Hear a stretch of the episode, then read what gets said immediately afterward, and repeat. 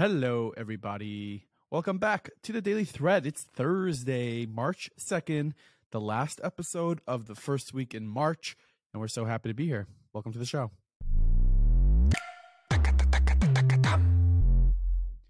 What's going on? Thank you.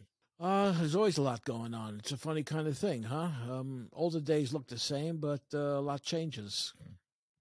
That was very that was very wise. That was very like uh old men. Well, Old listen, men, I don't old know what men you like want. to say that. I don't know. I I don't know what you're uh, what you want to start with, but um, you want to talk about? You want to talk about what uh, the most popular Shalach Manas is in Lakewood? Um, that's a very interesting topic. What is the most popular shalach manas in Lakewood? I would say a meat board. No, I don't know. Uh, You saw that- I, don't, I, don't, I don't know what's going saw- on. I, I read. Yeah, I saw something about meat boards. Yeah. you saw that Well, new what- shalach manas from Salt. No, what salt? Salt is a steakhouse in, I believe it's in Deal. Ask Nissen, is it in Deal or in, in Lakewood? Where's Salt? Is Salt a steakhouse in Deal or in Lakewood? Nissen. Salt. In Deal? It's in Deal. It's in Deal. So there's there's a uh, there's an exclusive shalach manas. I don't know if this is actually real or if it's fake, but it's nine hundred and ninety nine dollars. Um, Is that real? what's on That's it? a real thing? I- I saw don't know, that. someone- I saw that yesterday. It includes a salt and Herzog four barrel wine, three bone standing prime rib roast, a rack of baby lamb chops, salt signature short rib pastrami, a booze carving board, carving knife and fork, Himalayan salt grinder, and assorted sauces. A thousand dollar shalachmanas. So how many over under over under? What are we setting the over under at? How many people are buying this shalachmanas? How would you know how many are buying it? I don't know. I'm just like, what do you do? You like? Do you think people are buying that? That's a little intense. thousand dollars on one shalachmanas. Well, frankly, I think uh, Sarah Netanyahu getting her hair done in Tel Aviv is more interesting. Than You who's really think buying so? A, um, yeah, the, who's buying a meat board? It depends on the level of your thought process, I guess. Oh, I think you just might be too intel. you might be too intelligent for this program. No, no. Uh, why are you trying to dumb it down? What, What- are you trying to do? What color was she coloring her hair? I don't know what color she was trying to color her hair. Uh, I don't know why the prime minister's wife goes to a salon in Tel Aviv in the first place. I think that's a little Yeah, well- crazy, you know. Why can't she get it done at home? Yeah, I would think she should get it done at home. I would vote for that too. Uh, but uh, anyway, that was the story, and uh, it just is a indicative of the way the society is potentially coming apart at the seams. Well, Now, that's not. Tell me what you want. Tell me what you wanted to talk. What was your number one story for today? So, number one story for today is this happened over the weekend while CTeen was taking over Times Square. American Eagle, famous clothing store, has now has a mezuzah at its Times Square its Times Square flagship store. Stories via G- JTA, American Eagle Outfitters now has a mezuzah on the front door of its flagship Times Square location, courtesy of Chabad. Uh, the parchment with Jewish holy texts in an oblong metallic case, traditionally a marker of a Jewish home. Yada yada yada yada yada. At a concert in Times Square on Saturday night, thousands of teens from more than 30 countries gathered to sing Jewish songs and witnessed the mezuzah being hung. Um, That's nice. how did That's Chabad nice. choose? That's a nice how- story. how did Chabad choose American Eagle to be the place that gets the mezuzah? Um, I think because the owners are Jewish. Uh, the clue to the reason lies with an American American Eagle CEO Jay Schottenstein, a Jewish philanthropist whose family has donated tens of millions of dollars to a range of Jewish organizations. So you know, we all know the Schottenstein family, ArtScroll, famous Gemara, the Schottenstein edition. I think Right. American Eagle uh, is, I guess, they're one of the families that owns American Eagle. So now there's a there's a mezuzah at American Eagle in Times Square. I think that's pretty cool. That's uh, that's very cool. They're gonna put them up in all their stores. You think, or just in uh, just in New York? I'm not sure. I guess we'll have to send somebody on the road to find out. What do you think? Maybe you should go on the road and check it out. Could you do that? You think? What do you, what do you got in front of you on your phone over there? I'm looking for the stories that I sent you this morning while you were still asleep. Oh, did you see the thing that I sent you? The survey of the different uh, categories of concerns for different types of Orthodox families. It's divided into modern Orthodox, Hasidish, and Yeshivish. Did you see that? Let's break it down. I I saw it briefly, but break it down for me. Let's talk about it. Well, the number one concern, um, in the according to this survey, um, the uh, in the modern Orthodox community, um, i- i- the largest concern 85% of those polled said the number one um, concern is the cost of Jewish education. Well, Okay, it happens the- to be tuition in the modern Orthodox world is is way higher than uh, in in the yeshivish in the yeshivish route. Okay, so it makes sense. Now, in the Hasidic community, it says 81% said dealing with those who commit abuse. Okay, Okay, who are they referring in- to? I don't know. And the yeshivish community said cost of Jewish education. Let me look at the number two uh, thing. The I would Orthodox think- community. I would think that the the number one in the yeshivish community would be shidduchim. No, actually, shidduchim is number one, two, three, four, number five on the list. In the in the Hasidic community, it's number five. In modern Orthodox, shidduchim is number thirteen. Only forty four percent in modern Orthodox. yeah, well, that doesn't they shock don't, me. they, they, they don't rely exclusively on shadchanim. what about the um, yeshiva? What about the In the, in the yeshivish community, um, uh, shidduchim is number five. After after uh, concerns about abuse, after the cost of maintaining an Orthodox uh, home, and after uh, people going off the derech. After that is uh, the concern. After that is shidduchim. So I mean, uh, I don't know about how they went ahead doing the survey and how they put it yeah, how do they? How do they? How do they? How do they qualify who's yeshivish and who's modern Orthodox? Uh, I don't. I don't know, but the, And how many people are polled? I don't know. I don't know that either. But these 18 categories are pretty much cover the gamut of things that uh, uh, people in the from community deal with on a daily basis, whether it's uh, Jewish education, cost of living, uh, fighting anti-Semitism is one of them. Um, let me see. Uh, in the modern Orthodox community, there's a number seven concern is intermarriage, or um, uh, intermarriage or anti uh, assimilation. There's um, Well, you know, I I did a uh, I had a podcast the other week with Rabbi Aryeh Wolbe from Houston, and one of the things we were talking Yes. about is is is intermarriage, and he had said he he went into his um the person who make a baker he makes wedding cakes, and they were talking about the intermarriage rate. He said, yeah, the intermarriage rate is at like 50, 60 percent, and the baker said, Rabbi, you got it all wrong. The intermarriage rate is up to ninety percent. You have so many people who are who are intermarrying, even more than more than you even know. Um, and Rabbi Wolbe said that nowadays you think the Friedman is the Jew and the Rodriguez is the guy, but more Yeah, times than yeah. not, Friedman had a Jewish father and Rodriguez had a Jewish mother. So right.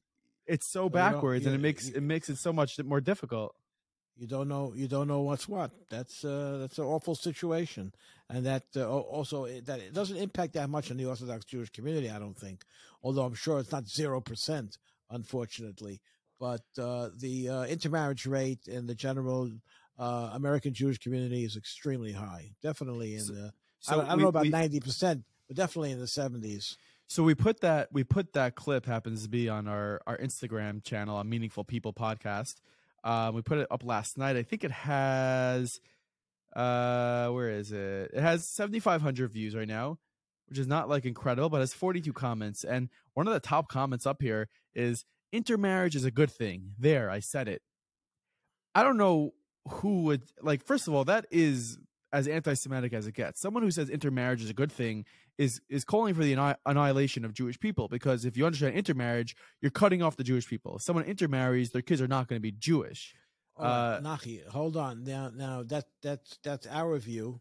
That's the halachic view, but that's not the view of the Jewish community. I had a conversation about I don't know thirty years ago with uh, uh, uh, an executive who was Jewish, ran a uh, uh, an advertising agency actually, and um, he thought he was he was married to a non-Jewish woman, and I spoke to him very frankly about assimilation, about intermarriage and assimilation, and the disappearance about the Jewish community eventually. You know, he said to me, he looked at me like he was shocked. He said, "What are you talking about? We're by by marrying uh, non-Jews, we're increasing the size of the Jewish community because they all they they they uh, make they make it contingent upon completely how they're raising their children.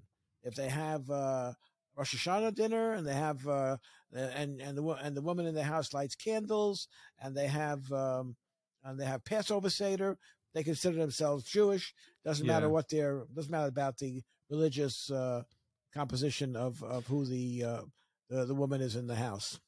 You know, that's I think it's very clearly the biggest threat to to Jewish survival nowadays, especially is is assimilation. It's not anti-Semitism. It's it's it's not even necessarily the fear of another Holocaust, chas v'shalom. It's assimilation. It's it's the silent Yeah, but- Holocaust of of millions of. Jews just being just being lost, generations Yeah, of having non-Jewish kids. But your your core audience, your target market with this podcast and your other things that you do is really not a con- that's not a concern in that community. I don't think. I don't I know, but we- it's not a big intermarriage rate in Lakewood, for example, or No, a Borough. hun- a hundred percent not. But I, I think our our kiruv efforts, we really need to focus it on on on stopping assimilation.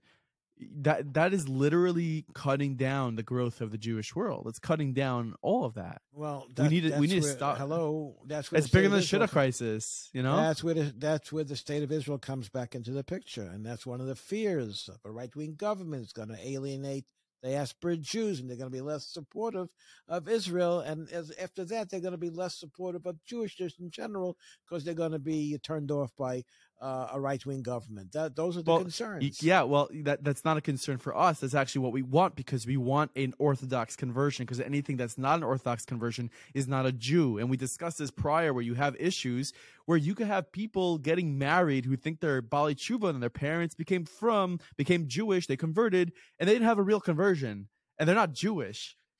Well, hello, kiddo. The the law of return in Israel now has what they call the grandfather clause. Okay, if you have um, a grandparent, let's say you have a grandfather. Uh, let's say let's say your mother's uh, let's say your mother's father uh, was Jewish, uh, but your mother's mother was non-Jewish. That would make your mother non-Jewish, and that would make you non-Jewish. But in Israel, it's the grandfather clause, which says if any of the grandparents are Jewish, you're Jewish. That's terrible. That is That's terrible. why you, that's why you have a million and a half non-Jews walking around Israel today, believing that they're Jews. Okay. terrible. Another another another obstacle is that you can walk around anywhere in the American Jewish community. You could drive on Shabbos. You could eat in McDonald's. You could eat in Burger King. Um, you don't have to hit a Megillah next week, uh, and you consider yourself to be a Jew.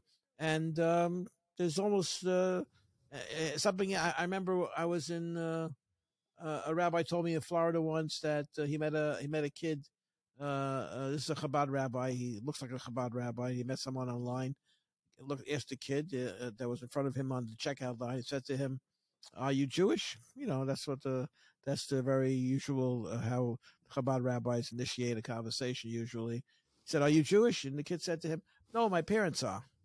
Mm, yeah, interesting. Well, you know that's that's just how it is nowadays. This episode is going to be a lot shorter than our, our most of our episodes because my laptop is at six percent, and Ooh. so that's just just how it is. It's going to die, and we want to make sure we, we get it enough before it ends. On this point, you know, I want to say that I did I recorded an episode for Meaningful People last night that's coming out this Motzei Shabbos with uh, that Jewish family, the Namdars. They are a nomadic Hasidic family. They have two kids, and one of the things that they mention again, for someone who doesn't know what a nomad is, they don't have a home. They travel the world, and they don't have a base. They have suitcases all over the world in different countries by different houses, different families, but they just travel, and they where they're going next week, they don't even know yet. So, anyways, they're in New York now, and um, they were telling me that they've been to places where people don't even know like what a Jew is. Like they really, really don't know what a Jew is. And how do they decide? How do they decide where to go? a lot of times they go on their Instagram story and they put up a poll, and wherever people vote they should they should go, that's where they go. So they have crazy, And- crazy stories. Who finances their travels? Their their their their viewers, their brands also do a lot of partnerships with them. So you know, uh, hotels will partner with them and have them stay for promotion. They have a very big following. They have a hundred over hundred thousand followers on Instagram, um, over over a hundred thousand on Facebook and and TikTok and YouTube. So they're, they're they're very massive. So people should definitely listen to that episode. It's really really interesting. They, it's like crazy. They don't have a home. Uh, Okay, but I'm, I'm sure you'll my- cover it all. Yeah, my computer's down to five percent. So, do you have anything else you want to say uh, for this before we head it off for the weekend? Uh, no. How old are their kids? Their kids are their kids in school? They no, not yet. They have a two-year-old, and now they have like a four-month-old or a three, two-month-old, something like, maybe less even, two Oh, months old, something like that. They're gonna they're, they're gonna have to settle down someday. Those kids are gonna have to go to school somewhere. But don't a lot of Chabad families homeschool anyways? Yeah, if you live in Kazakhstan, uh, you know. So what's the difference? So they're they're traveling the world. They can homeschool. Okay, I'm It's sure better- it's that. better- I'm sure we'll hear the answer. Ah, but it's better to live in Kazakhstan than to be traveling everywhere. Listen, if there's no schools in Kazakhstan, you have to be uh, uh, schooled at uh, the online. Uh, there's an online school in the Chabad uh, network of uh, shluchim who are scattered so they can have the online school. So they could have online school. No, no. All right, uh, listen, go, charge up your uh, your laptop or whatever you're talking on over there, and uh, we'll uh, we're doing a we're going to do an episode Monday, but we're not going to do Tuesday, right? Purim. We want to do Tuesday also. No, I think we'll I think we'll do Monday, um, and then I think we're gonna do some sort of contest. We're gonna give away like five hundred dollars to the most creative Purim costume, and we're gonna judge which costumes those are. So, in order to be able to enter that, you need to follow the Daily Thread on WhatsApp status. So sign up to the Daily Thread WhatsApp status, and there'll be instructions on there on how to join. But real money to be won. Uh, you're gonna basically send in your Purim costume submissions to us, and we're gonna go through them on this program on Wednesday, and we're gonna say, you know what? we're gonna vote. We're gonna see who's the winner, and we're gonna gift them some money. Okay, sounds great. Have a great day. Alrighty. Shabbat shalom, everybody.